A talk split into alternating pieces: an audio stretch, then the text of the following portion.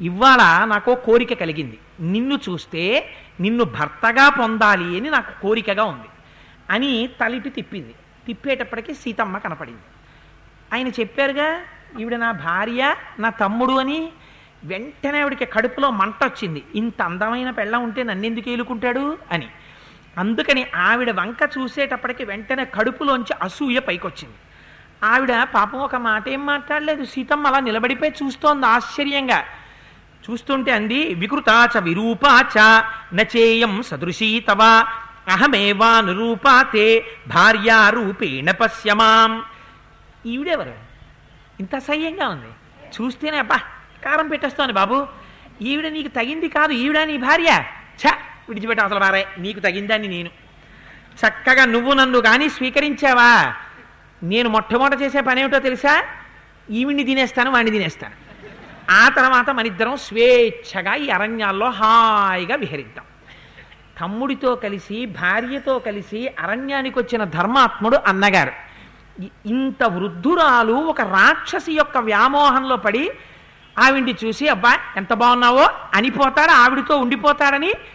అలాగే అంటే ఆవిడ తినిపెట్టేస్తుంది పాపం. సీతమ్మని లక్ష్మణుణ్ణి. ఎంత చుప్పనాతితనమో ఎంత అర్థం లేని మాటలో చూడండి నిజంగా శూర్పణ శూర్పణకవి ఇంత అర్థం లేని మాటలు మాట్లాడితే నిజంగా యువతల వాడికి ఎంత కడుపు మండిపోవాలి. స్వభావాన్ని అర్థం చేసుకోవడంలో రామచంద్రమూర్తి ఒక గొప్ప సైకియాట్రిస్ట్. ఆయన గమనించారు. ఇది చాలా దుర్వృత్తితో కూడుకుని ఉంది. పైగా విశేషించి నా యందు కామమును పొందింది. విశేషమైన కామము పురుషుని ఎందు పొందినటువంటి స్త్రీ యుక్తాయుక్తములను మరిచి నోరు తెరిచి అడిగినప్పుడు నిర్ద్వంద్వంగా తిరస్కరిస్తే మనస్సు ఖేదపడుతుంది. నేను ఇక్ష్వాకు వంశంలో ఉత్తమ వంశ సంజాతుడైనటువంటి వాణ్ణి. ఒక ఆడదాని మనస్సుని క్లేశపెట్టి మాట్లాడకూడదు. అందుకని కాసేపు అటు తిప్పి ఇటు తిప్పి తిప్పితే ఆవిడికే విసుగొచ్చి వీళ్ళు పనికి మాలిన వాళ్ళు రా వీళ్ళు మనకి లొంగుతారా అనుకుని వెళ్ళిపోతుంది. ఎందుకని క్లేశ క్లేశ పెట్టడం ఇటువంటి దాని మనసు క్లేశ పెడితే ప్రమాదం వస్తుంది అనుకున్నారు అనుకుని ఆయన అన్నారు తతశూర్పణకారామ కామపాశ కామపాశావపాసితాం స్వచ్ఛయా శ్లక్షణయా వాచ స్మితపూర్వమధాబ్రవీత్. స్మిత చిన్న చిరునవ్వుతో మాటలలో ఏ కాపట్యము లేకుండా పరమ స్వచ్ఛమైనటువంటి మాటని ఆయన ఎక్కడా శూర్పణకతో మాట్లాడడంలో ఆవిడ్ని హాస్యమాడదామనో ఇంకొక ఉద్దేశ్యమో ఆయనకి లేదు. ఆ శూర్పణక యొక్క కోర్కెని తగ్గింపచేసి అక్కడి నుంచి పంపించేద్దాం అనుకున్నారు అనుకుని అనుజస్త్వేషమే భ్రాత శీలవాన్ ప్రియదర్శన శ్రీమాన్ అకృతదారశ్చ లక్ష్మణౌ నామవీర్యవాన్. నాకు వివాహం అయిపోయిందమ్మా. నా భార్య సీతమ్మ. అనురూప నాకు ఆవిడ ఎందు చాలా ప్రీతి ఉన్నది. ఆవిడ్ని విడిచిపెట్టి నిన్ను ఎలా స్వీకరిస్తాను? స్వీకరించడం కుదరదు. ఆడవారికి పక్కన సపత్ని అంటే భర్తకి రెండవ భార్యగా ఉండడానికి ఇష్టపడరు. అందుకని నీకు పక్కన ఈ ఇంకొక భార్య కూడా ఉందన్న పోరు నీకెందుకు? అదిగో మా తమ్ముడు ఉన్నాడు చూసావా అన్ని విధాలుగా నాలా ఉంటాడు. చాలా కీర్తివంతుడు గొప్ప తేజస్సున్నవాడు. అనుజస్త్వే శమే భ్రాత శ్రీమాన్ అకృతదారశ్చ చాలా కాలంగా స్త్రీ సుఖానికి దూరంగా ఉన్నటువంటి వాడు. కానీ స్త్రీ సుఖం తెలుసున్నవాడు ఎందుకని ఆయన కూడా వివాహితుడు. పదమూడు సంవత్సరాలుగా రాముణ్ణి అనుగమించి వచ్చాడు భార్య పక్కన లేదు. అందుకని ఆయనకు ఒకవేళ స్త్రీ సుఖాన్ని కోరుకుంటున్నాడేమో కోరుకుంటే ఆయనకి భార్య విక అర్థం ఉంటుంది. పక్కన ఈ సపత్ని పోరు ఉండదు. నాకు భార్య అవ్వడం ఎందుకమ్మా? ఆయన ఆయన దగ్గరికి వెళ్ళు అన్నాడు. ఇలా ఆయన వద్దని ఆయన వద్దంటే మనసుకు విసుగొచ్చిపోతుంది అనుకున్నాడు ఆయన. అనుకుని ఆయన దగ్గరికి పంపించాడు. వెడితే వెళ్ళి ఆయన దగ్గరికి వెళ్ళింది. ఇంతకన్నా సభాముఖంగా ఎలా చెప్పాలో నాకు అర్థం కావట్లేదు. నిజంగా ఒక స్త్రీ ఒక పురుషుణ్ణి వ్యామోహించి వస్తే నాకు మా ఆవిడుంది అలా మా తమ్ముడు ఉన్నాడు అక్కడైనా వెళ్ళంటే అక్కడికి ఒక స్త్రీ వెళ్ళిపోయి మళ్ళీ అతన్ని అడగడం అంటే ఇంకా ఆవిడ శీలం ఎటువంటిదో మీరు ఆలోచించవచ్చు మహాప్రభో. ఇంకా ఈ ఒక్క వాక్యం కన్నా నేను ఇంకేం చెప్పదలుచుకోలేదు. అందుచేత అపూర్వీ భార్యయాచార్థి తరుణ ప్రియదర్శన అనురూపశ్చతే భర్త రూపస్య చ భవిష్యతి. ఆవిడంది ఆయన దగ్గరికి వెళ్ళి నీకు తగినటువంటి భార్యని నేను నువ్వు ఎంత కాంతిగా ఉంటావో నేనంత కాంతిగా ఉంటాను. నువ్వు చక్కగా యవ్వనంలో అందమైన రూపంలో ఉన్నావు. నేను యవ్వనంలో అందమైన రూపంలో ఉన్నాను. అందుకని మన ఇద్దరం సంతోషంగా కాలం గడుపుదాం నన్ను స్వీకరించు అంది. అంటే లక్ష్మణుడు అన్నాడు ఆయన గమనించాడు. అన్నగారు అలా మాట్లాడాడు మాట్లాడాడంటే అన్నగారి హృదయం తను కూడా మళ్ళీ రాముడి దగ్గరికి పంపించేయాలి. షటిల్ ఆడుకున్నట్టు పంపించేస్తే ఆవిడ ఇద్దరూ పనికి మాలిన వాళ్ళని నిర్ణయించుకుని వెళ్ళిపోతుంది అక్కడి నుంచి. ఆవిడ మనస్సులో భావం కలగాలనుకున్నాడు. కనుక్కు కానీ రాముడు మాట్లాడినంత అందంగా మాట్లాడడం పాపం లక్ష్మణుడికి వస్తుందా? ఆయన ఒక చిన్న మాట గబుక్కుని అన్నాడు ఆయన అన్నాడు కథం దాసస్య మే దాసి భార్యా భవతుమిచ్చసి సోహమార్యేణ పరవాన్ భ్రాత్రా కమలవర్ణిని. పైగా ఇది దైవకార్యం. అలా ఆవిడ మనసు నొచ్చుకుంటేనే రామరావణ సంగ్రామం జరుగుతుంది. అందుకని మాటలను అలా పలికిస్తున్నారు దేవతలు. లక్ష్మణుడు అన్నాడు నేనే ఓదాసుణ్ణి నాకున్న పని ఏమిటంటే ఓ గుణపం తట్టా పట్టుకుని ఆయన పిలిస్తే గబగబా వెళ్ళి పళ్ళు కందమూలాలు తేవడం. నన్ను కట్టుకుంటే నువ్వేమవుతావు? నువ్వు దాసి అవుతావు. నేను ఓ దాసుడు నువ్వో దాసి. మన ఇద్దరం ఏం చేస్తూ ఉండాలి? నువ్వో గుణపం ప- తట్టా పట్టుకుని ఇద్దరం కందమూలాలు తీసుకొస్తూ ఉండడం రాముడికి ఇస్తూ ఉండడం. నా వల్ల నీకు ఏం సుఖం ఉంటుందమ్మా? నువ్వు నన్ను పెళ్ళి చేసుకోవడం ఎందుకు? నాతో తిరగడం ఎందుకు? ఏనాం విరూపామసతీం కరాళాం నిర్ణతోదరీం భార్యాం వృద్ధాం పరిత్యజ్య త్వామేవైష భజిష్యతి అదిగో మా అన్నగారి పక్కన మా వదినగారు ఉంది చూసావా ఆవిడ వృద్ధురాలైపోయింది. కడుపు చూసావా ఎంత లోపలికి వెళ్ళిపోయిందో? క్రోధంతో కోపంతో చూసా ఎలా ఉంటుందో మా వదిన? పాప పరిహాసం ఆడాడు గబుక్కుని లక్ష్మణమూర్తి. అందుకని నీలాంటి అందగత్తెని చూసిన తరువాత మా అన్నగారు ఇంకా ఈ భార్యతో ఎందుకుందాం అనుకుంటాడు? నువ్వు నన్ను కాదు మా అన్నయ్యనే గట్టిగా పట్టుకో. పట్టుకుంటే ఆ భార్యను వదిలేస్తాడు. వదిలేసి నిన్ను స్వీకరించేస్తాడు. స్వీకరించేస్తే హాయిగా నీ కోరిక తీరిపోతుంది అన్నాడు అనేసే అనేసేపటికీ ఆవిడ అనుకుంది అది నిజం అనుకుంది. అనుకుని ఇతి సా లక్ష్మణో లక్ష్మణేనోక్త కరాళార్ నిన్నతోదరి మన్వతే తద్దచస్థద్యం పరిహాస విచక్షణ లక్ష్మణుడు చెప్పిన మాట నిజమనుకుని నేను అందగత్తెని సీతమ్మ ఏ అందగత్తె కాదు రాముడు నన్ను చేపడతాడనుకుని అక్కడికి వెళ్ళింది. వెళ్ళి ఆవిడంది ఈ సీతమ్మ ఉండడం బట్టి కదా నువ్వు నన్ను స్వీకరించట్లేదు ఏవందంగా ఉంది ఈవిడ వికృతంగాను? ఈవిడి చంపి అవతల పారేస్తాను తినేస్తాను ఇక గొడవ ఉండదు. హాయిగా నన్ను స్వీకరించు మన ఇద్దరం సంతోషంగా ఉందాం. ఆయన ఉన్నాడుగా మనకి సేవ చేస్తుంటాడండి అందుకు పాపం లక్ష్మణమూర్తి వచ్చింది. అంటే అని ఇంకా రాముడు ఏ మాట అనలేదు ఆశ్చర్యంగా చూస్తున్నాడు. భయంకరమైన స్వరూపంతో సీతమ్మ మీద పడింది వెళ్ళి. పడేటప్పటికీ ఆ తల్లి భీ ఒక్కసారి భీతి పొందినటువంటి జింక లేడి ఎలా చూస్తుందో అలా చూస్తూ వెనక్కి తప్పుకుంటోంది. వెంటనే రాముడు పెద్ద కేకేశారు లక్ష్మణుని కేకేసి క్రూరై అనార్యై సౌమిత్రే పరిహాస కథంచన నకార్యప్పస్య వైదేహీం కథంచిత్ సౌమ్యజీవతీం. చూసావా లక్ష్మణ? ఇలాంటి అనార్యురాలితో పరిహాసం ఆడకూడదు. పరిహాసం ఆడేటప్పుడు కూడా చాలా జాగ్రత్తగా ఉండాలి స్త్రీతో. నువ్వు ఆడిన పరిహాసం వల్ల ఏమైందంటే నిజం అనుకుంది సీతమ్మ అడ్డు లేకపోతే నేను స్వీకరిస్తాననుకుంది. సీతమ్మని చంపడానికి వెళ్ళిన అదృష్టవశాత్తు సీతమ్మ బతికి ఇంకొక పెద్దగంతేస్తే మేరడిపోను. అందుకని బతికింది. ఇంకా ఇటువంటి స్త్రీని ఉపేక్షించకూడదు. తను అందగత్తెని అన అందగత్తెనన్న భావన కలుగుతోంది కనుక స్త్రీ కనుక కాళ్ళు కాని చేతులు కాని తీసేస్తే అంగవైకల్యం వచ్చేస్తుంది కనుక అందమంతా ముఖాన్ని చూసే అనుకుంటోంది కనుక ఆ ముక్కు చెవులు కోసేసేయి అన్నాడు. అనేసరికి లక్ష్మణుడు గబగబా వచ్చి రాముడు కూర్చున్న ఆసనం పక్కన ఒక పెద్ద ఖడ్గం ఉంది. ఆ ఖడ్గం తీసి ఆవిడ ముక్కట్టుకున్నాడు లటక్కన కోసేశాడు. రెండు చెవులు కోసేశాడు. కోసేసేటప్పటికో రక్తం వర్షం పడిపోయినట్టు పడిపోతోంది. ఆ వర్షం పడిపోతున్నట్టు పడిపోతున్నటువంటి రక్తంతో పెద్ద పెద్ద కేకలేస్తూ అరుపులరుస్తూ పరిగెత్తింది. పరిగెత్తి ఆ లోపల వనంలో తన అన్నగారు ఉన్నాడు ఖరదూషణులు వాళ్ళ దగ్గరికి వెళ్ళి ఆయన కూర్చున్న చోటుకి వెళ్ళి కింద పడింది. కింద పడేటప్పటికి ఆయన ఏమిట్రా ఇంత పెద్ద శబ్దం వచ్చిందని పక్కన చూశాడు శూర్పణక. చూసి ఆయన అన్నాడు ఇదేమిటి ఇలా ఉన్నావు? ముక్కు కోయించేసుకున్నావు? చెవులు కోయించేసుకున్నావు? అంత నిత్తురు కారిపోతోంది. తన పక్కన నిశ్శబ్దంగా వెళ్ళిపోతున్నటువంటి కాలత్రాచుని తన గోటితో గీరిన వాడెవరు అని అడిగాడు. వాడికి ఎంత మదమో చూడండి. తెలిసి తెలిసి కాలపాశాన్ని మెడకి బిగించుకుంటున్న వాడెవరు? ఎవడు నీతో పరిహాసమాడాడు నిన్ను ముట్టుకున్నవాడెవడు అని అడిగాడు. ఈవిడేదో మహాపతి వ్రతలాగా. నిన్ను ముట్టుకోవడమే కాదు నీ ముక్కు చెవులు కోస్తాడా? ఎవడు వాడు? వాడు ఈ పృథివీ మండలంలో ఎక్కడున్నా బ్రతకడం.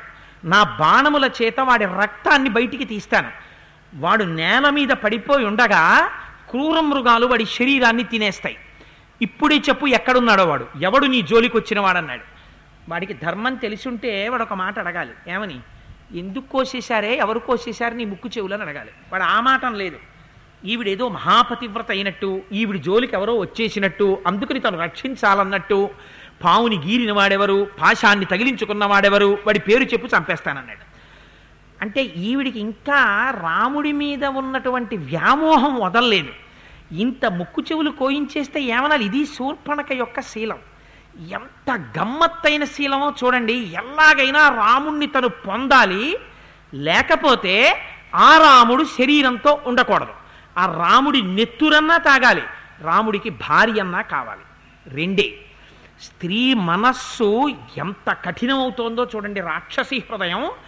ఆవిడంది ఇంకా వ్యామోహం తీరక తరుణౌ రూప సంపన్నౌ సుకుమారౌ మహాబలౌ పుండరీక విశాలాక్షౌ చీరకృష్ణాజినాంబరౌ ఫలమూలాశనౌ దాంతౌ తాపసౌ ధర్మచారిణౌ పుత్రౌ దశరథస్యాస్తాం భ్రాతరౌ రామలక్ష్మణౌ గంధర్వరాజ ప్రతిమౌ పార్థివ వ్యసజనాన్వితౌ దేవౌ వా మను మానుషౌ వా తౌన తర్కయితుముత్సహే తరుణీరూప సంపన్న సర్వాభరణభూషిత దృష్టా తత్ర మయా నారీ తయోర్మధ్యే సుమధ్యమా తాభ్యాముభాభ్యాం సంభూయ ప్రమదామధికృత్యతాం ఇమామవస్థాం నీతాహం యథానాథా సతీ తథా ఏష మే ప్రథమ కామ కృతస్థాతత్వయా భవేత్ తస్యాస్తయోశ్చరుధిరం పిబేయమహమాహవే అంది కరుడితోటి.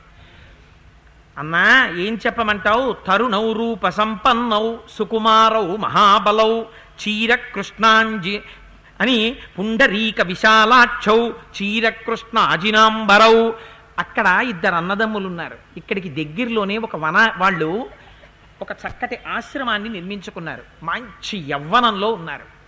నారచీరలు కట్టుకున్నారు. కృష్ణాజినం పైన వేసుకున్నారు. ఎంత అందంగా ఉన్నారో తెలుసా? కందమూలాలు తింటున్నారు. తాపసులుగా ఉంటున్నారు.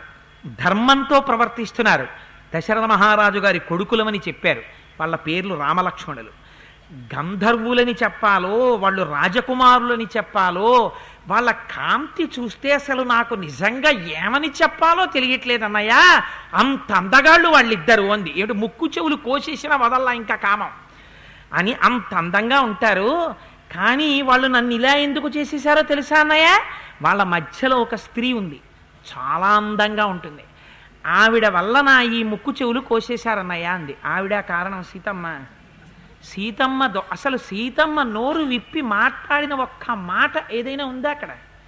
కానీ సుప్పనాతితనం లోపల ప్రవేశిస్తే ఎవరి వైపుకి తిప్పిందో చూడండి. ఎందుకింత ఎందుకు ఇంత కోపం? వాళ్ళంత అందగాళ్ళు ఎందుకు తనని స్వీకరించట్లేదు? ఆవిడ ఉండిపోయింది. ఆ సీతమ్మ ఉండబట్టి రాముడు స్వీకరించట్లేదు నన్ను. ఇది కడుపులో మంట. అందుకని ఆవిడ వైపుకి తిప్పింది. తిప్పి ఆ స్త్రీ కారణంగా నేను ఇటువంటి పరాభవం అనుభవించాను. ఇప్పుడు ఈ స్త్రీ జ్ఞాపకం రాగానే రాముడి మాటలు జ్ఞాపకం వచ్చాయి. అనురూప నాతో పాటు అనువర్తించేటటువంటి పతివ్రత. అందుకని నేను వేరొక భార్యని స్వీకరించనన్నాడు. అందుకని అటువంటి భార్య ఇంకొక భార్యని స్వీకరించనన్నాడు కాబట్టి అటువంటి భర్త ఆవిడకు ఉండకూడదు. ఎటువంటి దుష్టాలోచన వచ్చేసిందో చూడండి. అన్నయ్య నాదొక్కటే కోరిక. ఆ రాముడు తనకి దక్కడని జ్ఞాపకానికి వచ్చింది ఆయన చెప్పిన మాట గుర్తొచ్చి. నువ్వు ఆ రాముణ్ణి సంహరించాలి. ఆయనలోంచి నురగతోటి బుడగలతోటి వేడి నెత్తురు బయటికి వస్తుంటే దోషుళ్ళతో తాగాలనుంది అన్నయ్య నాకు. నువ్వు ఆ కోరిక తీరుస్తావా అని. అంటే కరుడు అన్నాడు అయ్యయ్యో నువ్వు ఈ కోరిక అడగడం నేను తీర్చకపోవడమా? ఉత్తర క్షణం తీరుస్తాను నీ కోరిక అని పద్నాలుగు మంది సైన్యాధిపతుల్ని పిలిచాడు. మీరు ఉత్తర క్షణం బయలుదేరండి. శూర్పణక మీకు మార్గం చూపిస్తుంది. మీరు వెళ్ళి ఆ ఆశ్రమాన్ని గుర్తుపట్టండి. గుర్తుపట్టి రామలక్ష్మణులు ఇద్దరిని సంహరించండి. ఏదో వీడు చాలా తేలిగ్గా ఎవరినో చంపేయమని చెప్పినట్టు చెప్పేశాడు. చెప్పేసి వాళ్ళే మునులా అంత తేలిగ్గా వీడి చేతిలో చనిపోవడానికి వాళ్ళిద్దరినీ తీసుకురండి ఇక్కడికి. మా చెల్లెలు వాడి నెత్తురు తాగుతుందన్నాడు. అంటే ఆ పద్నాలుగు మంది అగ్నిహోత్రంలో పడే మిడతల్లా శూర్పణక వెంట బయలుదేరారు. మేము పద్నాలుగు మంది మెడుతున్నాం. తాపసౌ ధర్మచారిణౌ అంది కదా. అందుకని తేలిగ్గా చంపేయచ్చు అనుకున్నారు అనుకుని వాళ్ళు పెద్ద పెద్ద కేకలేస్తూ రాముడు ఉన్నటువంటి ఆశ్రమానికి వెళ్ళారు. తతశూర్పణకాఘోర రాఘవాశ్రమమాగత రాక్షసానా చక్షేతౌ భ్రాతరౌ సహసీతయా. అక్కడ సీతారాములిద్దరిని చూపించింది శూర్పణక. లక్ష్మణుణ్ణి చూపించింది. అదిగో ఆ రామలక్ష్మణుల్నే చంపాలంది. అనేటప్పటికీ ఈ పద్నాలుగు మంది పరిఘలు పట్టిసాలు కత్తులు శూలాలు ఆయుధాలు పట్టుకుని రామలక్ష్మణుల మీదకి పరిగెడుతున్నారు. రాముడు అన్నాడు లక్ష్మణ నువ్వు ఒక్కసారి ఈ సీతమ్మ పక్కన నిలబడు. నిలబడితే ఈ పద్నాలుగు మంది సంగతి నేను చూస్తానన్నాడు. వాళ్ళు పద్నాలుగు మంది పెద్ద అట్టహాసంగా రామా నువ్వు మా ముందు కనీసం నిలబడలేవు పారిపోవడం కూడా కుదరదు ఇప్పుడే సంహరిస్తామని వస్తున్నారు. గృహీత్ తధనురాయమ్య లక్ష్యనుద్దిశ్య రాక్షసాన్ ముమోచరాఘవో బాణాన్ వజ్రాని వశతక్రతు. ఇంద్రుడి చేతిలోంచి వజ్రం ఎలా విడువబడుతుందో అలా రాముడు బాణములను ధనస్సుకి సంధించి విడిచిపెట్టాడు. రాముడు విడిచిపెట్టినటువంటి బాణములకు వాళ్ళ గుండెలకి ఉన్నటువంటి కవచములు పిట్లిపోయి లోపలికి వెళ్ళి భూమిలో గుచ్చుకున్నాయి ఆ బాణాలు. గుచ్చుకుని భూమిలోకి వెళ్ళిపోతే నెత్తురు ఓడిపోతూ పెద్ద పెద్ద నోళ్ళు తెరిచి కేకలేస్తూ పద్నాలుగు మంది భూమి మీద పడి మడిచిపోయారు. చూసింది శూర్పణక పెద్ద నోరు తెరిచి పెద్ద పెద్ద అరుపులు కేకలతో మళ్ళీ వెళ్ళి గభాల పడిపోయింది కరుడి దగ్గర. పడిపోయేటప్పటికీ ఈయన మళ్ళీ చూశాడు. ఇడు ఇలా గభాల మళ్ళీ పడిపోయింది అనుకున్నాడు. అనుకుని ఇప్పుడే కదా పద్నాలుగు మందిని పంపించాను నీ ముక్కు చెవులు కోసిన వాళ్ళని చంపమని. మళ్ళీ వచ్చి ఇలా పడిపోయావు నీకేమైందని అడిగాడు. అడిగితే ఆవిడంది పంపించావు లేవయా? పద్నాలుగు మందిని రామలక్ష్మణుల్ని చంపమని. వాళ్ళే మామూలు వాళ్ళు అనుకుంటున్నావా? అపారమైనటువంటి తేజోమూర్తులు పద్నాలుగు మందిని ఒక్క క్షణంలో చంపేవతలు పారేశాడు రాముడు.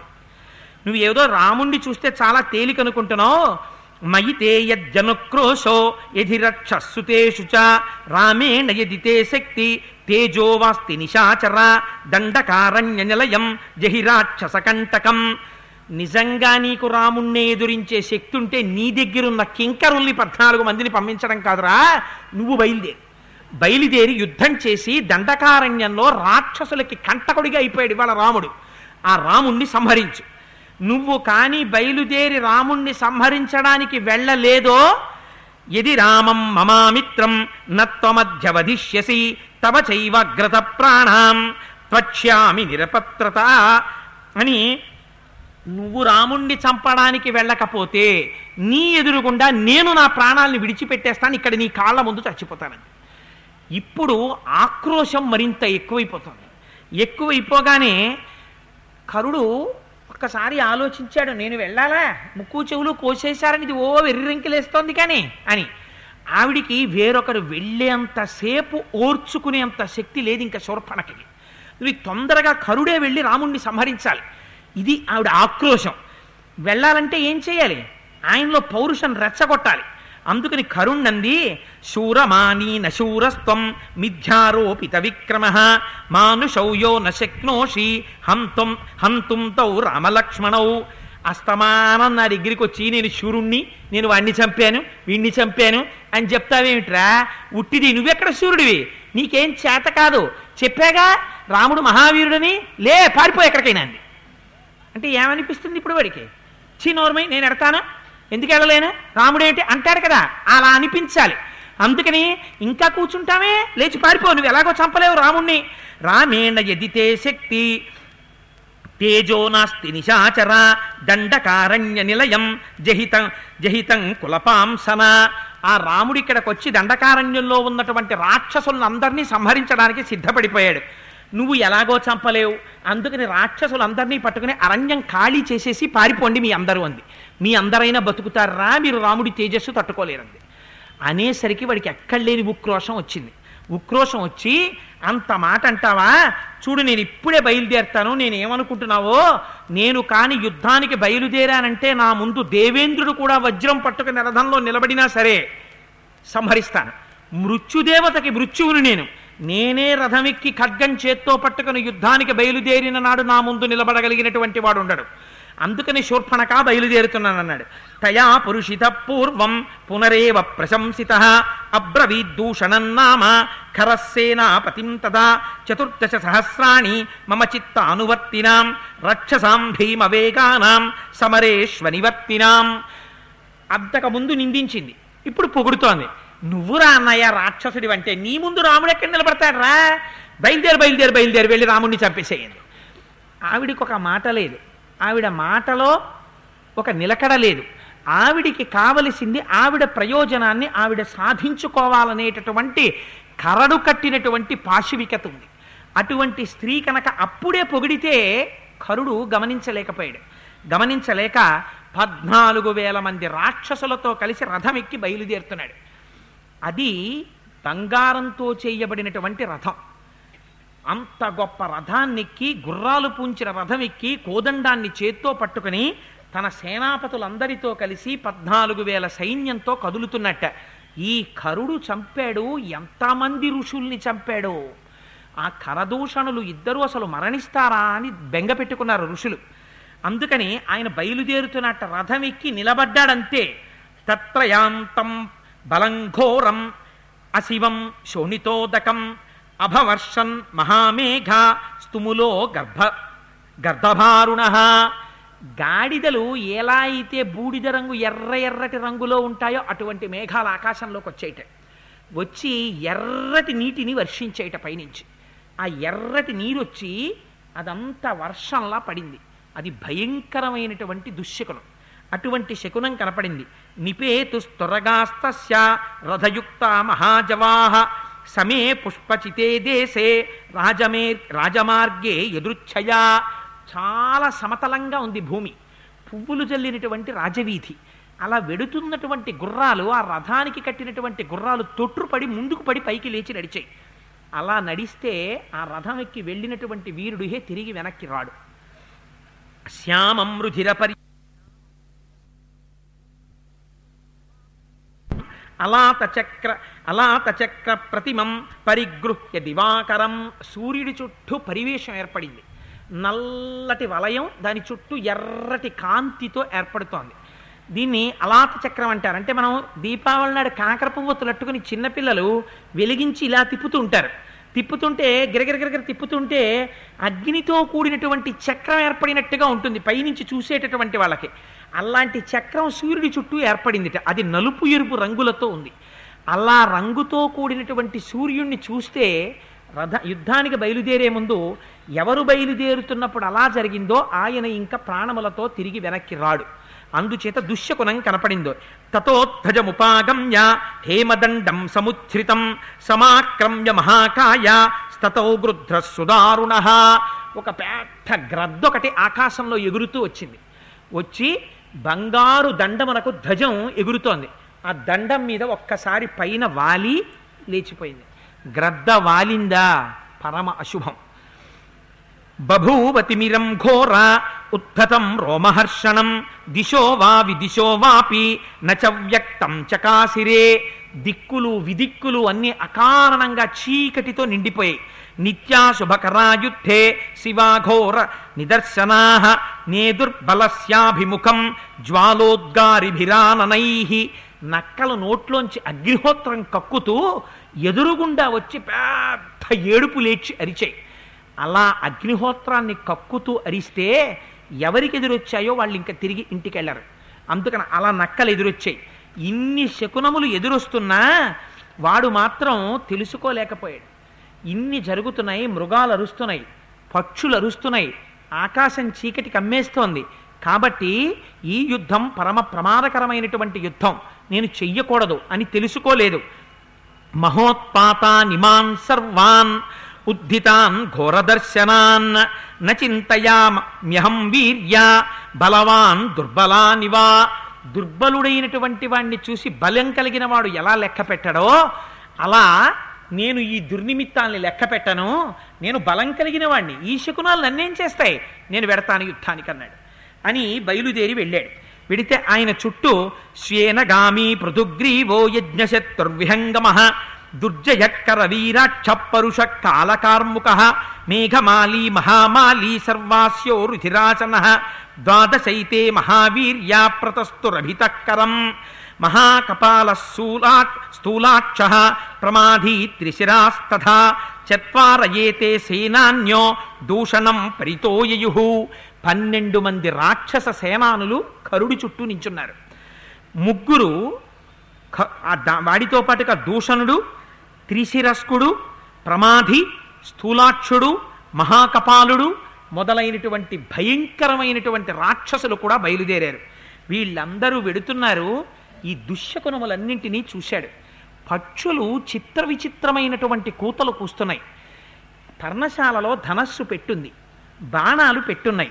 భూమి ఒక్కసారి కంపించింది. కంపించడంలో బంగారు పిడి కలిగినటువంటి ధనస్సు ఎగిరిగిరి పడుతోంది. బాణముల చుట్టూ ధూమం ఆవరించింది. వెంటనే లక్ష్మణుణ్ణి పిలిచాడు రాముడు. శకున శాస్త్రం అంతా ఉంటుంది రామాయణంలో. పిలిచి అన్నాడు లక్ష్మణ నిష్కారణంగా పర్ణశాలలో ఉన్నటువంటి ధనస్సు భూమి కంపిస్తే ఎగిరిగిరి పడుతోంది. బాణముల చుట్టూ ధూమం ఆవరిస్తోంది. అంటే గొప్ప యుద్ధం వస్తోందని తాము ఉత్సాహంతో ఉబికి ఉబికి పడుతున్నాయి ధనుర్బాణములు. దూరంగా పక్షి కూస్తోంది. పక్షి కూస్తోంది అంటే దుర్నిమిత్తం గోచరిస్తోంది. ఈ జరగబోయేటటువంటి యుద్ధం సామాన్యమైన యుద్ధం కాదు. ఈ యుద్ధంలో జయాపజయాలు దైవ నిర్ణయాలు. ఎలా జరుగుతుందో తెలియదు ప్రాణ సంకటం ఏర్పడినా ఏర్పడచ్చు. అంత ఘోరమైన యుద్ధం జరగబోతోంది. అందుకని లక్ష్మణ నువ్వు వెంటనే ఒక పని చెయ్యి. ఎంత కంగారుగా చెప్పాడో చూడండి. రాముడు అసలు ఎప్పుడూ ఇంత కంగారుగా మాట్లాడ్డు. నాకు ఎడమ భుజం అదురుతోంది. నాకు ఎడమ భుజం అదురుతోంది కనుక ఖచ్చితంగా యుద్ధంలో మనం గెలుస్తాం అనుకుంటున్నాను. నీ ముఖాన్ని చూస్తే చాలా కాంతివంతంగా ఉంది. యుద్ధానికి వెళ్ళేటటువంటి వాడి ముఖంలో కాంతి తగ్గిపోతే మరణిస్తాడు. నీ ముఖం కాంతివంతంగా ఉంది కనుక ఈ యుద్ధంలో మనం గెలుస్తాం. కానీ లక్ష్మణ నువ్వు తొందరపడు. తస్మాత్ గృహీత్వా వైదేహీం శరపాణిర్ధనుర్ధర గుహామాశ్రయ శైలస్య దుర్గాం పాదపసంకులాం నువ్వు వెంటనే ధనుర్బాణాల్ని చేత్తో పట్టుకుని సీతమ్మని తీసుకుని ఎవరికి చూసినా కూడా కనపడనంతగా చెట్లతో కప్పపడినటువంటి ఒక పర్వత గుహలోకి వెళ్ళిపో. లక్ష్మణుడికి ఒక లక్షణం ఉంది. ఎప్పుడు రాముని రక్షించుకోవాలని. ఈ మాట చెప్పగానే ఆయన అంటాడు నువ్వు సీతమ్మతో కలిసి వెళ్ళిపో నేను యుద్ధం చేస్తానంటాడు. తొందర తొందరగా మాట్లాడేవాడు రే నేను చెప్పింది చెయ్యి. నువ్వు మళ్ళీ నేను చేసేస్తాను నాన్నగారండి మీరు ఉండిపోండి నువ్వు ఇలా ఏం మాట్లాడక. అవతల టైం లేదు నువ్వు తొందరగా బయలుదేరు. అని ఎంత గబగబా మాట్లాడతాడో అలా రాముడు చూడండి ఎలా చెప్తాడో ప్రతికూలితుమిచ్చామి నహి వాక్యమిదం తయా శాపితో మమ పాతాభ్యాం గమ్యతాం వత్సమాచిరం తహి సూరశ్చ బలవాన్ హన్యాహ్యేతాన్న సంచయ స్వయం తుహం తుమిచ్చామి సర్వనేవ నిశాచరాన్ లక్ష్మణ అన్నయ్య నువ్వు లోపలికి వెళ్ళిపో సీతమ్మతో కలిసి నేను యుద్ధం చేస్తాను. ఇలాంటి మాటలు నువ్వేం చెప్పద్దు. నేను చెప్పింది విని తొందరగా సీతమ్మని తీసుకుని వెళ్ళిపో. ఇంకొక మాట మాట్లాడేవా నా పాదాల మీద ఒట్టు. నీ నోటంతా ఇంకో మాట రాకూడదు. వెళ్ళిపోవడమే అంతే. గబగబా, "ఆ, సీతమ్మని తీసుకుని వెళ్ళిపో. నేను యుద్ధానికి వెళ్ళిపోతున్నాను. నీకు ఇంకొక మాట కూడా జ్ఞాపకం పెట్టుకో. నువ్వు సూర్యుడివి కాదని కాదు. నువ్వు యుద్ధం చేయలేవని కాదు. నువ్వు ఒక్కడివే చంపగలవు రాక్షసులందరినీ. కానీ వాళ్ళు నేను కోరుకుంటున్నాను చంపాలని అందుకు నేను ఎడుతున్నాను. నిన్ను తక్కువ చేసి నేను చూడటం లేదు నువ్వు తొందరగా బయలుదేరిపో. ఇంకొక మాట నీ నోటంటే వచ్చిందా? నా పాదాల మీద ఒట్టు. వెళ్ళిపో అన్నాడు. అంటే ఎంత తొందరపడ్డాడో చూడండి రాముడు. వచ్చేస్తోంది అవతల సైన్యం. మహాభయంకరమైన యుద్ధం వస్తోందని. ఆ క్రోధం ఆవరించి నిలబడితే వాల్మీకి మహర్షి అన్నారు రూపమప్రతిమం తస్య రామస్య క్లిష్టకర్మణ బభూవ రూపం క్రుద్ధస్య రుద్రస్యేవ మహాత్మన. ఇంకొక ఉపమానం వెయ్యడం కుదరదయా? అలా నిలబడినటువంటి రాముడి గురించి చెప్పవలసి వస్తే ఒకే ఒక్క ఉపమానం మాత్రమే ఉంది. ఆయన పినాకిని అనేటటువంటి ధనస్సు చేత పట్టుకుని దక్షయజ్ఞ ధ్వంసం చేయడానికి నిలబడినటువంటి రుద్రుడైన శివుడు ఎలా ఉంటాడో అలా ఉన్నాడు ఇవాళ రాముడు అన్నారు. అందుకని శివుడిలో రుద్రుణ్ణి దర్శనం చేస్తున్నారు. శివ మంగళం ఇచ్చేవాడు ప్రసన్నుడు. రౌద్ర రూపంతో ఉంటే రుద్రుడు శిక్ష చేస్తాడు. ఏకకాలమునందు శివకేశవ అభేదంగా శివరుద్ర అభేదంగా దర్శనం చేస్తున్నారు మహర్షి ఇవాళ. గబగబా వచ్చారట. కరుడు దూషణుడు త్రిశరస్కుడు వీళ్ళందరూ. వచ్చి రాముణ్ణి చుట్టుముట్టారు. ఆయన ఒక్కడు. ఆయన చుట్టూ వీళ్ళందరూ. మొత్తం ఆయన చుట్టూ చేరిపోయారట పద్నాలుగు వేల మంది రాక్షసులు. బాణాలు విసిరారట తోమరాలు విసిరారట ముద్గరములు విసిరేరట గదలు విసిరేరట ఆయన మీదకి శూలాలు విసిరేరట. ఒళ్ళంతా పూచినటువంటి మోదుకు చెట్టు ఎలా ఉంటుందో అలా ఒంటి నిండా దెబ్బలు తగిలి నెత్తురు ధారల కింద కారిపోతోందిట. ఇన్ని బాణములు వచ్చి మీద పడిపోతుంటే రాముడు సముద్రం నదీ ప్రవాహం వచ్చి తనలో కలిసిపోతుంటే ఎంత సంతోషంగా స్వీకరిస్తుందో పెద్ద వర్షం పడిపోతుంటే ఎత్తైన ప్రదేశం మీదకెళ్ళి కళ్ళు మూసుకుని ఆబోతి ఇలా ఎలా నిలబడుతుందో అలా నిలబడ్డట. ఆ బాణప్రహారం అంతా స్వీకరిస్తూ. ఒక్కసారి తన ధనస్సు తీశాట దాన్ని మండలాకారంగా తిప్పేట. తిప్పి ఎప్పుడు కోదం అక్షయ బాణ తూణీరంలోంచి బాణం తీశాడో ఎప్పుడు అందులో పెట్టాడో ఎప్పుడు విడిచిపెట్టాడో ఎవ్వరూ గమనించలేరు. ఇదిగో రాముడు తీస్తున్నాడు చూడు అని చెప్పగలిగిన వాడు లేడు. వింటినారిలో పెడుతున్నాడు చూడు అని చెప్పగలిగిన వాడు లేడు. బాణం విడిచి పెడుతున్నాడు చూడు అని చెప్పగలిగిన వాడు లేడు. పద్నాలుగు వేల మంది తన చుట్టూ ఉన్నారు. ఒక్క రాముడు మండలాకారంగా ధనస్సులోంచి బాణాలను విడిచిపెడుతుంటే పుణ్యం ఉన్న ప్రతివాడు ఆకాశంలో నిలబడి గోబ్రాహ్మణులకు శుభము కలుగుగాక రామునికి విజయము కలుగుగాక దారుణాతి దారుణంగా ఒక్కడు భూమి మీద నిలబడి యుద్ధం చేస్తుంటే ఇంతమంది రథాల మీద నిలబడి కొడుతున్నారు రాముడు ఒక్కడిని రాముడికి విజయం కలగాలని వాళ్ళందరూ ఆశీర్వచనం చేస్తున్నారట. దిక్కులు విదిక్కులు కదిలిపోతున్నాయిట. పర్వతాలు ప్రకంపనాలని పొందుతున్నాయిట. సముద్రములు ఘూర్నిల్లుతున్నాయి మేఘములు కూడా వదిలిపోయాయి. ఆ యుద్ధం యొక్క పరిస్థితిని చూసి వనదేవతలు వనాన్ని విడిచిపెట్టి పారిపోయారట. క్రూర మృగాలన్నీ దౌడు తీసి దిక్కుల్ని పట్టి పారిపోయేట అటువంటి స్థితిలో రాముడు బాణములను విడిచిపెడుతుంటే పద్నాలుగు వేల మంది మీద ఎప్పుడు విడిచిపెట్టాడో తెలియదు. ఏనుగులకి తొండాలు తెగిపోయాయి గుర్రాలకి నాలుగు కాళ్ళు తెగిపోయాయి రాక్షసులకి కంఠాలు తెగిపోయాయి కొందరికి భుజాలు తెగిపోయాయి కొందరికి కాళ్ళు తెగిపోయాయి. పద్నాలుగు వేల మందిని ఒక గంట పన్నెండు నిమిషాల్లో కొట్టేశాడు. రామదాసు గారు దశరథీ శతకంలో అంటారు బండన భీముడర్తజన బాంధవుడు జ్వల బాణతోణ కోదండ కళాప్రచండ. భుజతాండవ కీర్తికి రామమూర్తికిన్ రెండవ సాటి దైవమిక లేడనుచున్ గడకట్టి భేరికా డాండ డడాండ డాండ నినదంబుల జండము నిండ. మత్త వేదండము నెక్కి చటెదను దశరథీ కరుణాపయోనిధి. రుద్రుడయ్యాడు ఆ రోజున మా స్వామి. ఆ ధనస్సు చేత్తో పట్టుకుని మండలాకార బాణవర్షం కురిపిస్తుంటే అందరూ పడిపోయారట. పడిపోతే దూషణుడన్న వాడికి మాత్రం అహంకారం వచ్చి చేతిలో ఒక పెద్ద పరిగణక దాన్ని పట్టుకుని పరిగెత్తుకుంటూ వస్తున్నాడు. ఆయన రాముడిలో ఉన్న గొప్పతనం ఏమిటో తెలుసా అండి? ఏకకాలమునందు పదమూడు బాణములు వింటినారికి తొడుగు తొడుగుతాడు. తొడిగి ఆకర్ణాంతం లాగి వదిలిపెడతాడు. వదిలిపెడితే నాలుగు బాణములు నాలుగు గుర్రములకు తగులుతాయి. ఒక బాణం సారథికి తగులుతుంది. ఒక బాణం ధ్వజానికి తగులుతుంది. రెండు బాణాలు కమ్మికి తగులుతాయి. ఏకకాలమునందు గుర్రాలు పడిపోతాయి సారథి పడిపోతాడు ధ్వజం పడిపోతుంది రథం పడిపోతుంది. తొట్టుపడి కిందకి దిగుతున్నటువంటి రథి గుండెల్లో బాణాలు గుచ్చుకుని కింద పడిపోతాడు. పదమూడు బాణములు ఏకకాలమునందు అలా వదిలిపెడతాడు. వింటినారికి సంధించే ఇప్పుడు పద్నాలుగు వేల మంది తన చుట్టూ తన్ని కొడుతుంటే ఇది రాముడంటే. అందుకని ఆయన అటువంటి మహావీరుడయ్యాడు ధనుర్విద్యా పారంగతుడయ్యాడు అందుకే కోదండరాముడై ఇలా కోదండం పట్టుకున్న రాముడు మన పక్కనుంటే తక్కువేమి మనకు రాముండొక్కడుండు వరకు అంటారు దశరథీ శత మహానుభావుడు రామదాస్ గారు. మనకి ఏమిట్రా తక్కువ? నా స్వామున్నాడు రా కోదండం పట్టుకుని నాకు బెంగ అంటారు. అందుకని ఇంతమందిని చంపి ఆ పరిఘ పట్టుకుని వస్తున్నటువంటి ఆ దూషణుండి కొడితే ఇంద్రధ్వజం ఎలా పడిపోతుందో అలా పడిపోయిందిట.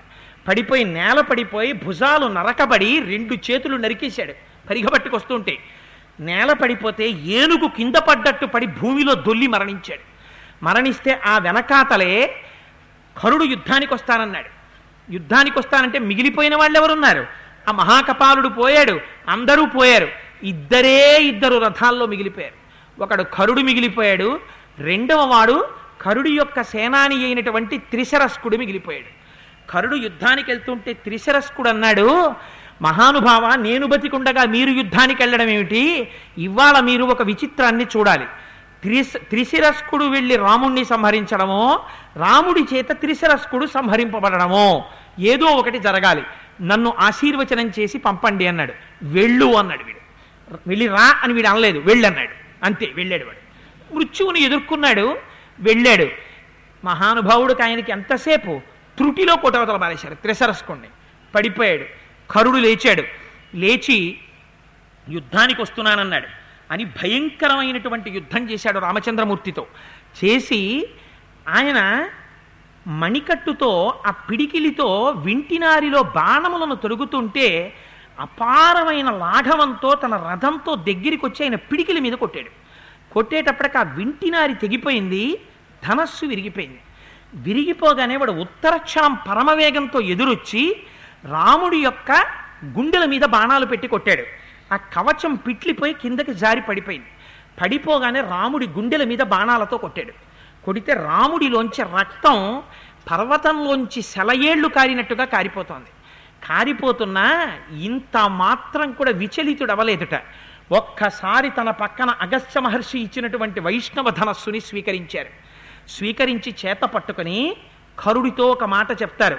రామచంద్రమూర్తి మాట్లాడినటువంటి మాటలు అంతిమ తీర్పు పడగొట్టే ముందు. మనం జీవితంలో ఎర్రసిరాతో అండర్లైన్ చేసి వీటిని జాగ్రత్తగా జ్ఞాపకం పెట్టుకోవాలి.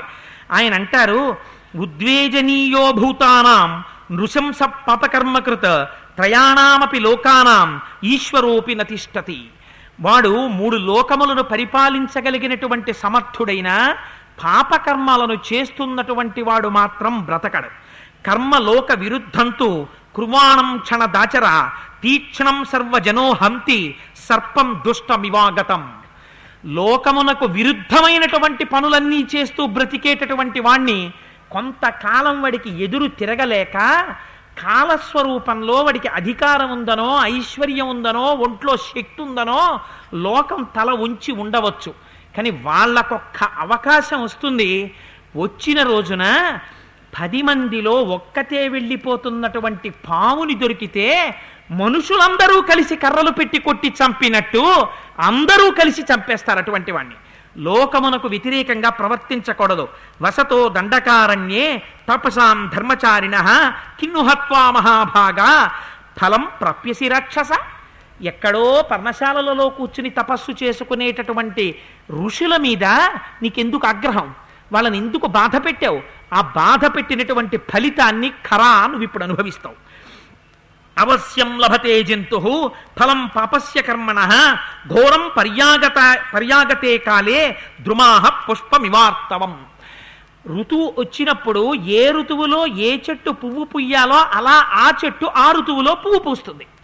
ఈ ఋతువులో మామిడి చెట్టు పువ్వు పుయ్యాలి. మనం వెళ్ళి ఓ మామిడి చెట్టు ఆ పువ్వు పుయ్యమేం పువ్వు పుయ్యమే అని అడగక్కర్లేదు. ఆ ఋతువు దానికి తెలుసు పూసేస్తుంది. అలా పాప ఫలితాన్ని ఎప్పుడు ఇవ్వాలో పరమేశ్వరుడికి తెలుసు. ఆయన ఇవ్వడం సిద్ధం చేసిన నాడు ఫలాన్ని అనుభవించాలి. అందుకని నువ్వు ఇంతకాలం చేసినటువంటి పాపాలకి ఫలితంగా నీ కుత్తుకని కత్తిరిస్తున్నాను. నీ ఒంట్లోంచి వేడి నెత్తురు ప్రవహిస్తుంటే ఏ భూమిని ఇంతకాలం బాధ పెట్టావో ఆ భూమిని నెత్తురు త్రాగుతుంది. ఏ ఋషుల్ని ఇంతకాలం బాధ పెట్టావో అటువంటి నీ జీవుడు రాక్షసులందరితో కలిసి నరకలోకానికి పోతాడు. అందుకని కరా నిన్ను సంహరించడానికి సిద్ధపడుతున్నానన్నాడు. నువ్వు క్షత్రియుడవై పుట్టి నిన్ను- నువ్వు పొగుడుకుంటున్నావు. నువ్వు క్షత్రియాథముడవు నిన్ను పొగుడుకుంటావేంటి చూడు ఉత్తర క్షణంలో నిన్ను నిగ్రహిస్తాను. ఈ గదాదండం యమపాశం. దీన్ని తట్టుకోగలిగిన వాడు ఉండడు. ఈ గదని విడిచిపెడుతున్నానన్నాడు. అని కరుడు గదని విడిచిపెట్టాడు. ఆ గద వస్తున్నప్పుడు అడ్డొచ్చినటువంటి చెట్లని కూడా కాల్చుకుంటూ వస్తోంది. రాముడు చూశాట వైష్ణవ ధనస్సులో ఏకకాలమునందు కొన్ని బాణములను సంధించి విడిచిపెట్టాడు. అసలు ఆయన వరకు రాకుండానే మార్గమధ్యంలోనే ఆ గద తుత్తు తుత్తునీయలైపోయింది అయిపోయిన తరువాత వాడి అయినటువంటి బాణములను కొన్ని బాణముల యొక్క సమూహాన్ని తీసుకుని ఏకకాలమునందు వింటినారికి సంధించి విడిచిపెట్టాడు. విడిచిపెట్టడంలో ఆ పైన ఉన్న ధ్వజం పడిపోయింది రథం పడిపోయింది గుర్రాలు పడిపోయాయి సారథి పడిపోయాడు. కరుడు యొక్క గుండెల్లోకి బాణాలు గుచ్చుకున్నాయి నెత్తురు కారిపోతోంది. కారిపోతూ ఇంకా అంతిమ క్షణాలు వచ్చేస్తున్నాయన్న ఆక్రోశంతో అక్కడ ఉన్న ఒక పెద్ద సాలవృక్షాన్ని పిరికించాడు.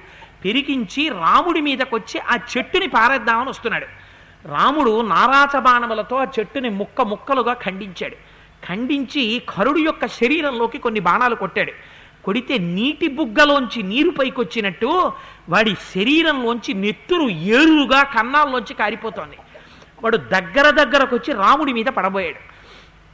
పడబోతే నెత్తురు ఓడిపోతూ పుల్లటి కంపుతో ఉన్నటువంటి కరుడు యొక్క శరీరం తన మీద పడుతుంటే అలా పడడం ఇష్టం లేక రాక్షసుణ్ణి నిగ్రహించడం కోసమని ఒక్కసారి రెండు మూడు అడుగులు అటు ఇటు రాముడు కదిలెట్ట. అలా కదిలితే విలువిద్యలో కోదండం పట్టుకున్నవాడు దోషం చేసినట్టు. అలా వెనక్కి అడుగులు వెయ్యకూడదు అలా వేస్తే చేతకాక పౌరుషం లేక వెనక్కి తగ్గినట్టుగా లెక్క కడతారు. అందుకని ఉత్తరాఖండలో దెప్పి పొడిచారు లవకుశులు. ఆ చెప్పావు లేవయ్యా రాముడి గురించి కరుడితో యుద్ధం చేసినప్పుడు మూడు అడుగులు వెనక్కి వేశాడన్నారు కానీ రాముడు దోషం చెయ్యలేదు. ప్రతిద్వంద్వి తనతో యుద్ధం చేసేవాడి మీద వింటినారి ఆకర్ణాంతము సారించి విడిచిపెట్టడానికి కావలసినంత ఎడం దొరకకపోతే ఎడము దొరకడానికి ఎంతసేపు అటు కాని ఇటు కాని వెనక్కి కాని ముందుకు కాని ఎన్ని అడుగులు వేయచ్చో అన్నడుగులు వేస్తే దాన్ని విలువిద్యలో అపసర్పణము అంటారు. ఆయన రాముడు అపసర్పణం చేశాడు. చేసి బాణం వదిలిపెట్టాడు. వదిలిపెట్టగానే కరుడు భూమి మీద పడి ప్రాణాలు విడిచిపెట్టాడు. రాముడు ధర్మం తప్పాడు అని లోకం అందని లక్ష్మణుడు యుద్ధకాండలో ప్రతిజ్ఞ చేశాడు. ధర్మాత్మా సత్యసంధశ్చ రాముడు కరుణ్ణి చంపిన దాంట్లో దోషం లేకపోతే అంటే ఆ నోడు ఇంద్రజిత్తు మరణించాడు. యుద్ధకాండ వచ్చినప్పుడు మీకు రహస్యం చెప్తాను. అందుచేత రాముడు ధర్మమైనటువంటి పద్ధతిలోనే కరుణ్ణి నిగ్రహించాడు. ఆ కరుడు భూమి మీద పడ్డాడు. పడి ప్రాణములను విడిచిపెట్టాడు. విడిచిపెట్టగానే రాముడు ఆ చుట్టూ ఉన్నటువంటి ఋషులందరూ పరుగు పరుగున పరుగు పరుగున వచ్చారట. ఇంతమందిని పద్నాలుగు వేల మంది రాక్షసుల్ని కరదూషణుల్ని త్రిశిరస్కుణ్ణి ఇంతమంది రాక్షసుల్ని అర్థాధిక ముహూర్తేణ రామేణ నిశితైశ్చరై చతుర్దశ సహస్రాణి రాక్షసాంభైవ కర్మణాం కరదూషణ ముఖ్యానాం నిహతాని మహాహవే. అర్ధాధిక ముహూర్తము అంటే ఒక గంట పన్నెండు నిమిషాలు. ఒక గంట పన్నెండు నిమిషాల్లో పద్నాలుగు వేల మందితో కలిపి ఇంతమందిని చంపేశాడు. చంపేసి వెనక్కి వస్తుంటే దేవదుందుబులు మోగాయి. పైనుంచి పుష్ప వృష్టి కురిసింది.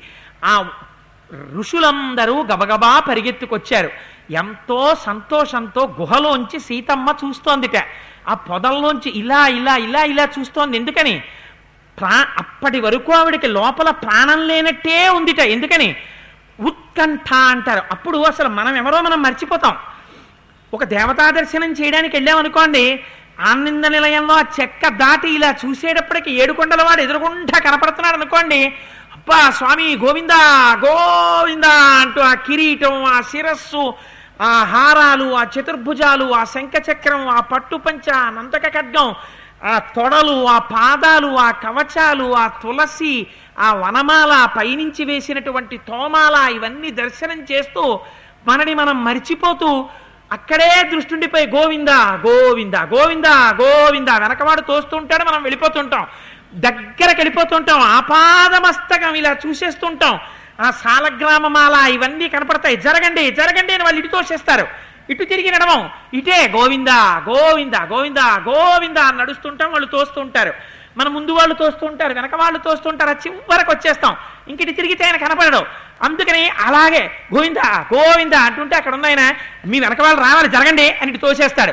అప్పుడు ఆ ఘంటామంటపం దగ్గరికి వెళ్ళి నమస్కారం చేసి అప్పుడు ఇటు క్యూలో ఉన్న వాళ్ళని బయట ఉన్న వాళ్ళని నాతో వచ్చిన వాళ్ళు ఎక్కడున్నారు మా ఆవిడ ఎక్కడుంది మా పిల్లలు ఎక్కడున్నారని బాహ్య స్మృతిలోకి వస్తాడు. అలా సీతమ్మ గుహలోంచి రాముడు అమ్మో ఏది అమ్మో ఎన్ని బాణాలే ఆవిడ ఇప్పటి వరకు వినడమే తన భర్త యొక్క గొప్పతనం గురించి. తన భర్త యుద్ధం చేస్తుండగా చూడలా సీతమ్మ. ఇవన్నీ చూసిందిట యుద్ధాన్ని. అమ్మో అన్ని శకునాలు చెప్పాడు. నా భర్త ప్రాణాలతో రావాలని వెయ్యి ముప్పై మూడు కోట్ల దేవతలకి నమస్కారం చేస్తోంది. ఆ తీగలలోంచి ఇలా ఇలా చూస్తోంది. సీతమ్మ లక్ష్మణుడు మాట్లాడుకోవట్లేదు. వాళ్ళిద్దర గుహలోంచి అలా చూస్తున్నారు. ఏమవుతుందోనని. ఇంతమంది మడిసిపోయారు. దే దేవదుందుబులు మోగాయి పుష్పవృష్టి కురుస్తోంది. ఋషులందరూ స్వస్తివాచకం చేస్తున్నారు. సంతోషంగా రాముడు కోదండం పట్టుకుని పర్ణశాలలోకి వస్తున్నాడు. పరుగు పరుగున పరుగు పరుగున వచ్చేసిందిట సీతమ్మ. వచ్చేసి ఎంత ఆనందపడిపోయిందంటే తన భర్తని చూసి ఇంతమంది ఋషులున్నారని కాని ఇంకొకటి చూడలేదుట. ఒక్కసారి ఆ ఆనందంతో తం దృష్ట్వా శత్రుహంతారం మహర్షీణాం సుఖావహం బభూవహృష్ణా వైదేహి భర్తారం పరిషస్వజే చుట్టూ ఋషులుంటే ఏం కావాలి? లేకపోతే ఇతరమైనటువంటి దేవతలుంటే ఎవరికి కావాలి? ఆ సమయంలో ఒంటి నిండా నెత్తురోడిపోతూ ఏ శ్రమ పొందకుండా ఇంతమందిని నిగ్రహించి తన భర్త వస్తుంటే ఆ ప్రేమ తట్టుకోలేకపోయింది ఆవిడ. పరుగెత్తుకెళ్ళి గట్టిగా ముందు నుంచి కౌగిలించేసుకుందిట. కౌగిలించేసుకుని కళ్ళ ఆనంద భాష్పాలు కార్చేస్తూ రామా ఎంత సంతోషంగా ఉందో రామా గొప్ప శత్రు సంహారం చేశారందిట. ఆవిడ వీరకాంత. ఆ శవాల్ని చూసి ఆవిడేం బెంగబెట్టేసుకోలేదు ఆ ఏనుగుల్ని గుర్రాల్ని రథాల్ని రాక్షసుల్ని చూసి తన భర్త సంపాదించినటువంటి ఆదాయాన్ని చూసి పొంగిపోయినటువంటి భర్తని చూసి భార్య పొంగిపోయినట్టు అంత పొంగిపోయింది ఇంతమందిని ఒక్కడు చంపేశాడు ఆయన. అని ఆనందపడిపోయి ఇది ఆవిడ కోరుకున్నది. ఈ పట్టుదల ఉండాలని ఆ రోజు అలా మాట్లాడింది. ఎలా కౌగిలించుకుందిట? గమ్మత్తు ఏమిటంటే ముందు నుంచి ఒక్కసారి వచ్చి కౌగిలించేసుకుని భర్త నుంచి విడిపోయి సిగ్గుపడిపోయి ఆ రండి రండి అని ఏం అనలేదుట. ఎంత ప్రీతి పొందేసిందంటే తెల్లవారుజామున ఎప్పుడో ఆవుని తీసుకెళ్ళిపోయారు పొలానికి. ఆ ఆవు అదంతా మేస్తోంది కానీ కడుపులో మాత్రం భావన ఏమిటి? ఇంటి దగ్గర నా లేగ దూడని కట్టేసి ఉంటారు. నా లేగ దూడకి పాలు ఇవ్వాలి ఈ పచ్చగడ్డి తినాలి. అదిగో అక్కడ లేత గడ్డి తినాలి. ఇదిగో ఇక్కడ రుచికరమైన గడ్డి తినాలి. ఇవన్నీ పాలగా మార్చాలి. ఇంటికి వెళ్ళిన తర్వాత నా దూడను వదులుతారు. ఆ దూడకి నేను పాలు ఇవ్వాలి అని సంతోషంగా ఇలా ముఖం ఎత్తిపెట్టి అంబా నరుచుకుంటూ వస్తుంటే ఈ లేగ దూడలు అమ్మ అరుపు కనిపెడతాయి. కనిపెట్టి వీటికి అంబా అనవు చిన్నతనంలో. అంబే అంటే అదేం గమ్మత్తో నీకెలా తెలుసురా? అనకండి. మా ఇంట్లో ఆవు దూడ ఉండే వద్దు తెలుసు. ఇవి అంబే అంటాయి. ఈ అంబే దానికి ఎలా వినపడుతుందో తెలియదు మరి. అరటి పువ్వు మీద ఉన్న డొప్పలుంటాయే అలా రెండు చెవులు ఇలా ఇలా ఆడిస్తూ వెంటనే ఇలా తలెత్తేసి వేగం పెంచేసి నడక అంబా నడుచుకుంటూ వచ్చేస్తుంది. వచ్చేసి ఆ పలుపు దగ్గరికి వెళ్ళిపోతే దాని మెళ్ళో పలుపు కట్టేసి ఇంటి యజమాని దూడను వదిలిపెట్టేగానే దూడ సంతోషంగా వచ్చి పొదుగులో దూరిపోయి ఇలా ఇలా మూతితో గుద్దుతుంటే ఆ ఆవు అట్నుంచి ఇట్నుంచి దూడని నాలుకతో నాకేస్తుంటుంది. సంతోషం నా దూడని. ఇటే నాకుదాం అటే నాకుదాం లేకపోతే అలా నిలబడిపోదాం అని చూడకుండా తన యొక్క దూడ మీద పొంగిపోయిన వాత్సల్యంతో దూడ యొక్క ఒళ్ళంతా నాకేసిన ఆవులా? ప్రేమ పరవశించిపోతే ఎంత దర్శనం చేశారో వాల్మీకి మహర్షి ఆయన అంటారు. తతస్తుతం రచస సంఘమర్దనం సభాజ్యమానం ముదితైర్మహర్షిభి. పునః పరిష్వజ్యసి ప్రభానన బభూవ హృష్టా జనకాత్మజా తదా. పూర్ణచంద్రుడు ఎలా ఉంటాడో అంత వెలిగిపోతున్న ముఖంతో అబ్బా మా ఆయన ఇంత రాక్షస సంహారం చేశారని ముందు నుంచి కౌగులించేసుకుందిట పక్క నుంచి కౌగులించేసుకుందిట వెనక నుంచి కౌగులించేసుకుందిట అటొచ్చి కౌగులించేసుకుందిట పొట్ట మీద తలబెట్టేసుకుందిట గుండెల మీద తలబెట్టేసుకుందిట దవడల మీద తలబెట్టేసుకుందిట పునః పునః మళ్ళీ మళ్ళీ మళ్ళీ మళ్ళీ కౌగిలించేసుకుందిట.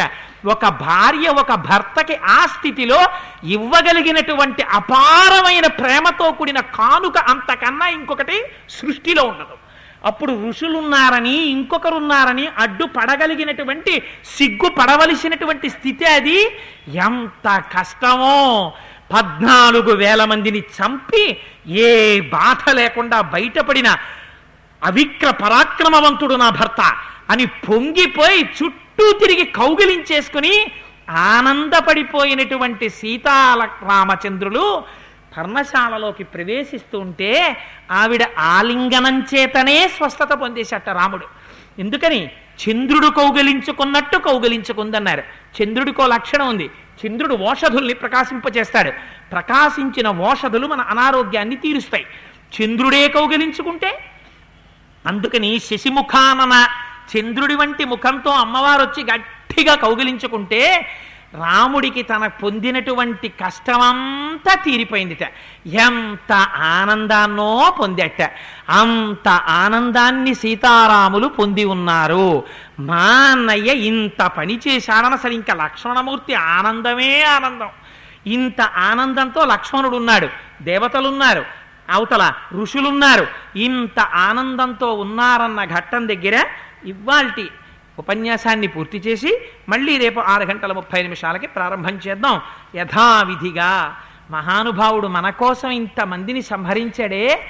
ఆ రాముణ్ణి తలుచుకుని రామనామం చెప్పకపోతే మనం కృతజ్ఞులం కాం? అందుకని ఒక్క పదకొండు మాటలు స్వామి నామని చెప్పి బయలుదేరడం శ్రీరామనామము రామనామము రమ్యమైనది రామనామము.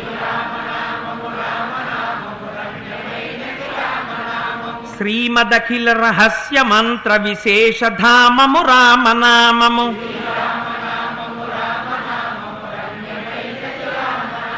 దారి నుంటిగ నడచు వారికి తోడు నీడే రామనామము.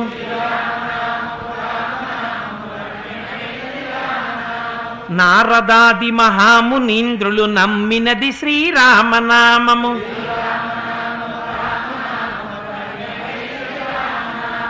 కోరికొలచిన వారికెల్లను కొంగు బంగరు రామనామము.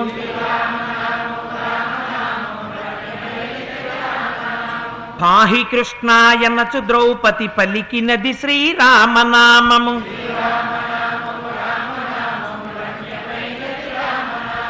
ఆలు బిడ్డల సౌఖ్యము కన్నను అధికమైనది రామనామము.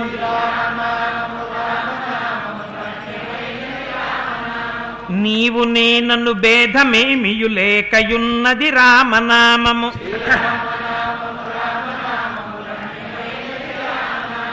ఇడాపింగళ మధ్య మందున ఇమిడి ఉన్నది రామనామము.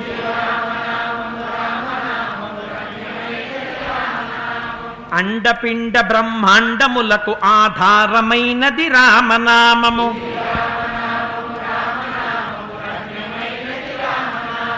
గౌరికిది ఉపదేశ నామము కమలజుడు జపించు నామము.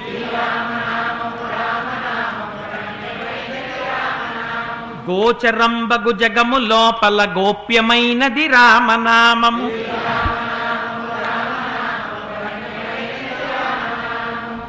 సర్వం శ్రీ ఉమామహేశ్వర పరబ్రహ్మార్పణమస్తు స్వస్తి.